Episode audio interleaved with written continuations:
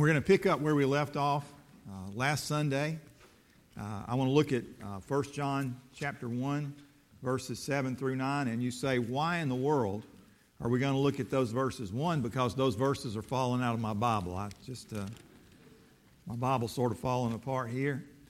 Uh, but we're going to look at them very carefully this morning. And hopefully, you're going to see something in this verse, especially verse 9, verse 7, and verse 9 that you've never seen before, that you've never taken into consideration about what Jesus can do in your life. 1 John chapter 1 verse 7.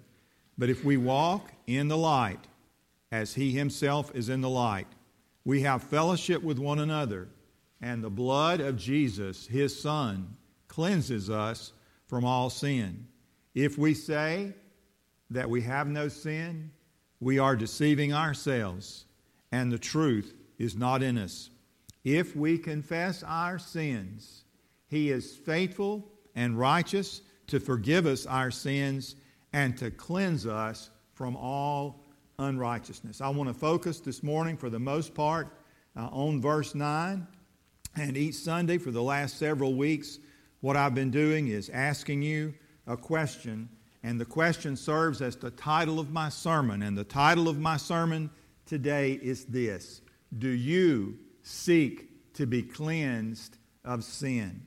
Now, last week we talked about what you and I needed to do to be forgiven. If we confess our sins, He will forgive our sins. That's very clear. But that there's more than that. It also says that He, that is the Lord Jesus, will cleanse us from all unrighteousness. And most of us seek only half of what is promised by this verse. We seek the forgiveness, but have you ever sought the cleansing that this verse promises? And you might wonder, well, what in the world is the difference? I hope to show you that this morning. Honestly, there are some of us who confess sin every day who have no desire to be cleansed of it. We have every intention of returning to that sin tomorrow uh, we, have, we still have a measure of guilt over it. We still feel guilty about that sin, even when we have sinned that sin 99 times. And we're about to confess it for the 100th time and ask for forgiveness. But that's not true repentance. True repentance seeks to be cleansed of sin once and for all. That's why I raised this fourth question do you seek to be cleansed of sin? Now, point number one in this message, outlined by four simple statements, is this there is a difference between forgiveness and cleansing. So, we're thinking about what you might need to do in your life and I might need to do in mine. Do you have any interest in making an end of the sin that is in your life? Do I have any interest in making this an end of the sin that is in my life? And I think those are legitimate questions to ask this morning. How many of us truly have a desire to be cleansed of our sin, to be finished with it? And why should we? Uh, after all, if, if, if sin committed can be forgiven by simply confessing it, why worry about the presence of sin in your life? Some time ago, I was listening to a message by a pastor that I enjoy listening to. He's dead now, but some of his messages are still out there floating around if you can find them. His name was Dr. J. Edwin Orr. And he told the story of an old Irishman who approached his priest about meeting him in the confessional. The priest was about to go out of town, but the man was so burdened by his need to confess, he asked his priest, he said, Can it wait? Can you delay your trip so that we can talk? And so the priest, seeing his concern, delayed his trip. He met the old Irishman in the confessional, and there he confessed to him that he had stolen two bags of potatoes out of a local farmer's barn. The priest said, You stole two bags of potatoes. He said, Yes, I did. And then he asked him if it was a particular farmer who was also one of the members of that church, the man hung his head and admitted it was. He had stolen two bags of potatoes, not only from a man who was a farmer, but from a farmer who was a member of that church. The priest said, Why, I just talked with that farmer today, and he told me that somebody had stolen one bag of potatoes.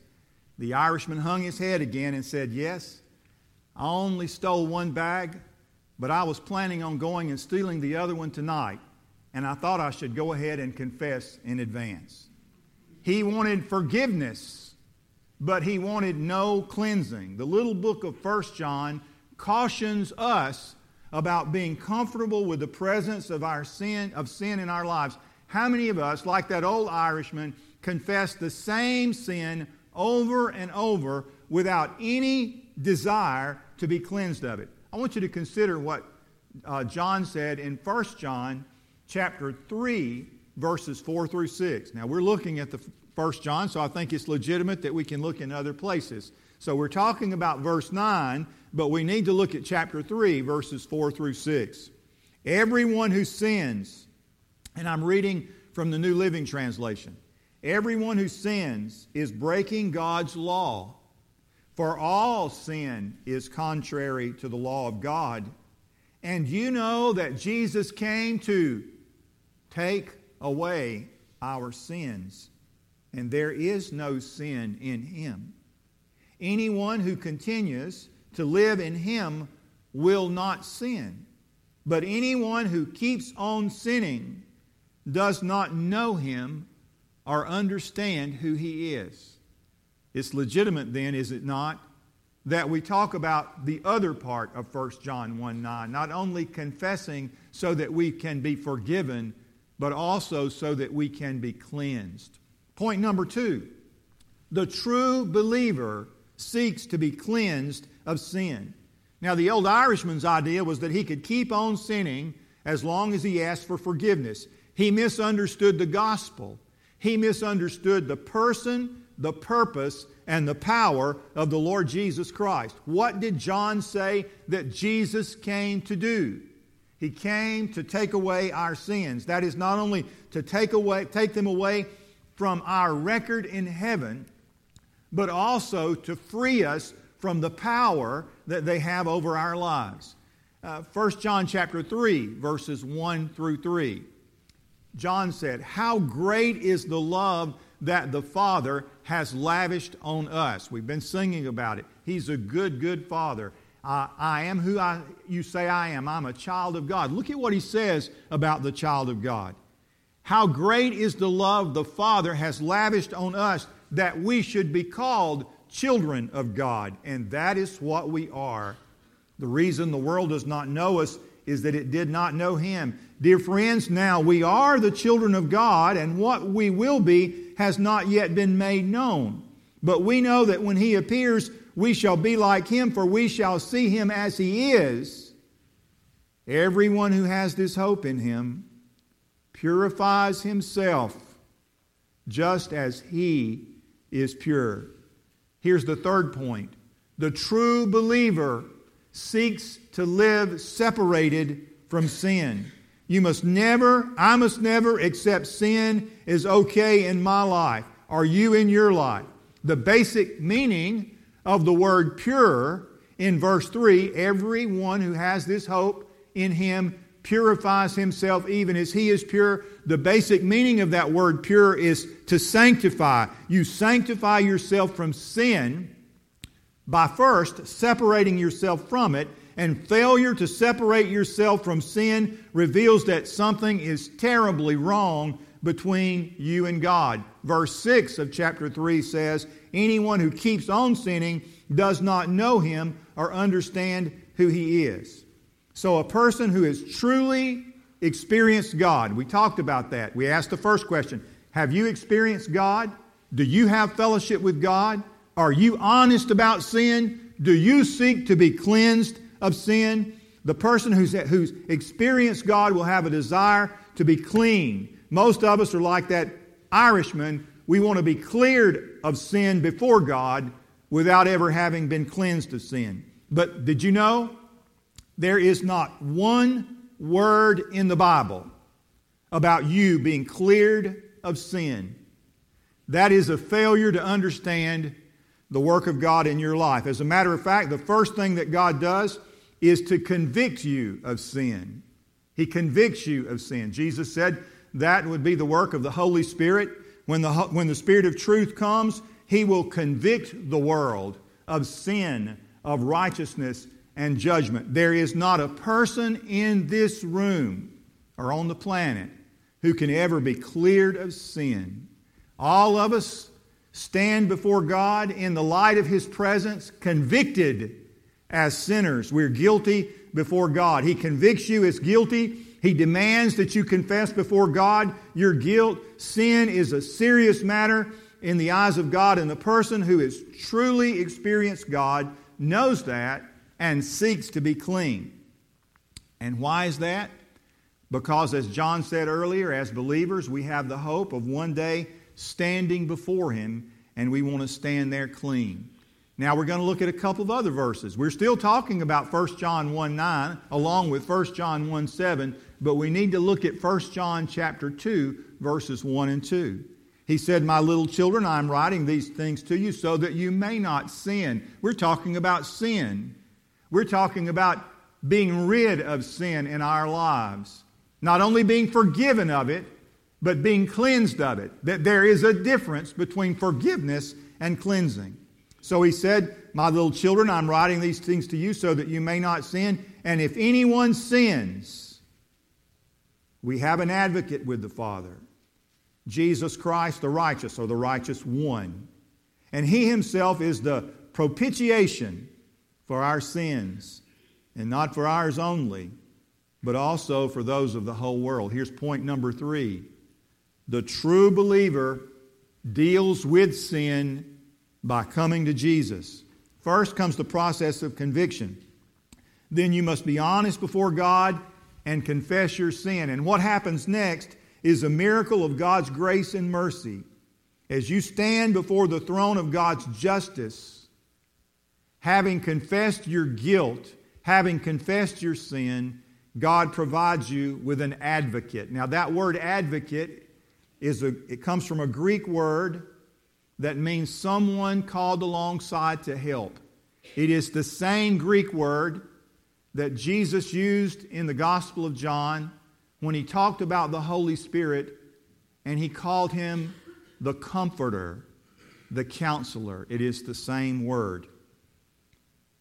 But here, John says that before the throne of God's justice, Jesus is first our advocate we need an advocate because we stand before God guilty. Guilty. I do, you do, we all do. We've been following the story of the package bomb sent around the nation. We know the identity of the bomber. He will be guilty of that crime. He is guilty. He will always be guilty. He will never be cleared of that crime, not before the courts not before the court of God's justice. He's always guilty. The person who did the shooting at the synagogue yesterday is guilty. He will be guilty. He will be guilty before the courts of men. He will be guilty in the eyes of God. He will never be cleared of that sin. You will never be cleared of your sin, but you have an advocate as you stand guilty before God to stand with you before God, and that's the Lord Jesus Christ. Jesus does not clear us of our sins. We are always guilty, guilty enough for hell. But thank God they can be covered. And that's what John went on to say. We have the advocate, we have an advocate with the Father, the Lord Jesus Christ, and He Himself is the propitiation. That is a big, long word that comes straight out of the Old Testament. Let me, te- let me paint you a little picture quickly. In the Old Testament, there was the temple, and, and first there was the tabernacle before they built the temple, but then they put, you know, the, the, the holy place where the priest could go, and then the Holy of Holies where only the high priest could go. And inside the Holy of Holies, the high priest could only go one time a year. And in the Holy of Holies was the Ark of the Covenant.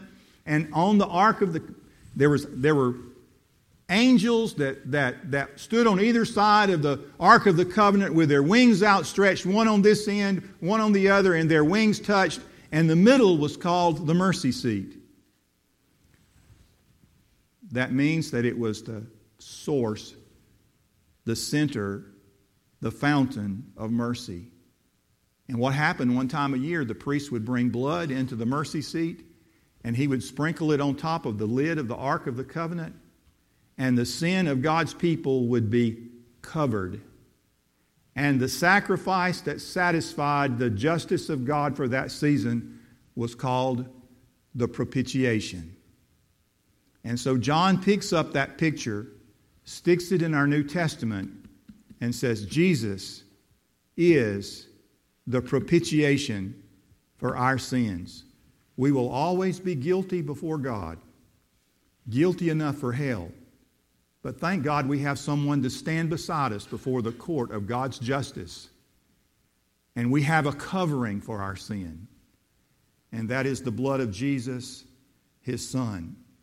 As your advocate, Jesus can never tell God you're not guilty. You'll always be guilty. And no amount of repentance can ever change that. An ocean of tears will never change that there's only one thing that can do anything about that, and that is you need a propitiation. You need something to cover that sin. Now, in the mind of that Irishman who stole that bag of potatoes, as long as he had an advocate and a covering for his sin, he could go on sinning. Well, you know, I can confess my sin. Jesus is going to stand by me. He's going to stand with me, and he's going to say, God, he's guilty but I've covered his sin with my blood, and so that's okay. I've got a sacrifice, I've got a propitiation. Anytime I sin, I've got the blood of Jesus, and I can just smear the blood of Jesus all over it, and it's okay. Wait a minute. Wait a minute. Here's something you need to see. From the book of Hebrews, these verses are not going to be on the screen. You might open your Bible and look at these verses. Chapter 10 beginning to read in verse 26. If we go on sinning willfully after receiving the knowledge of the truth, there no longer remains a sacrifice for sins, but a terrifying expectation of judgment and the fury of a fire which will consume the adversaries. Anyone who set aside the law of Moses dies without mercy on the testimony of two or three witnesses. That's pretty tough, isn't it? And then he says, pay careful attention. How much severer punishment.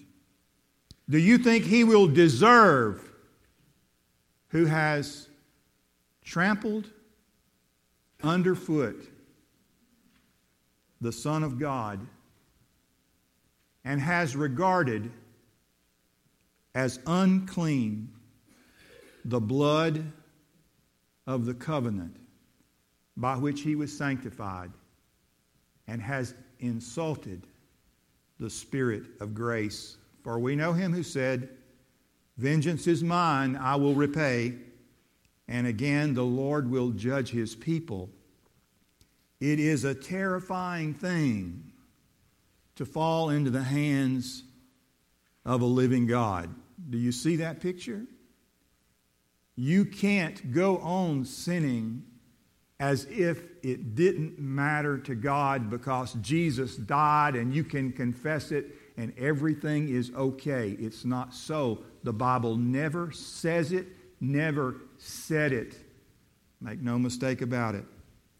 The person who has experienced God wants to walk in continuing fellowship with God. Because of that, he or she will seek to be cleansed of sin. The Irishman would have prayed, Oh God, not only do I want you to forgive me of stealing my neighbor's potatoes, I want you to cleanse me of the very desire of it so that I will never steal a bag of potatoes again. Now look closely at verse 9, 1 John 1 9. If we confess our sins, he is faithful and just to forgive us our sins and to cleanse us from all unrighteousness. the final point of the message is also a question Have you been to Jesus for the cleansing power? You say, I've never heard this before. Oh, you've heard it all your life. You just never, it never registered with you. You sang it every time you sang that song. Have you been to Jesus for the cleansing power? The Bible says in 1 John 1 7 that the blood of Jesus, his son, cleanses us of all sin. Is that forgiveness? No. Forgiveness is making the thing right with God. Jesus did that by his death. There's not one thing you can do to earn or achieve that. All you can do is put your faith in the only one who could set things right, and that is Jesus and his work on the cross. Who is faithful to accomplish that?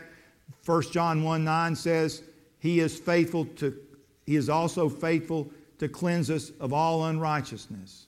Now you might say to me, Well, I believe Jesus for, for, my, for my forgiveness. But have you believed Jesus for your cleansing? Now you're going to say, Well, Brother Eddie, you've confused me. Well, let me straighten it out here real quick. Let's say you go to the doctor, you have a bad infection, and he gives you a shot, and he says you ought to feel better today, maybe even for a few days. After that, you'll probably get sick again, and you'll have to come back again. And you say, Well, you know, I really don't want to get sick again. Can, can you give me something that will cure me? I don't want this sickness. Is there a way to be well? Nobody wants to be sick day after day, do they? A person really wants to be well. We want to be healthy. And this verse, 1 John 1 9, says, He's faithful to forgive you. But does it say, He's faithful to forgive you, but you will probably get sick again? So, as often as you get sick again, come back and He will forgive you again. Yes, it says that but it also says more. It says he's faithful to forgive and to cleanse. Now, I had a few more things I wanted to say, but I need to wrap it up. And let me wrap it up with a couple of hymns, if I might.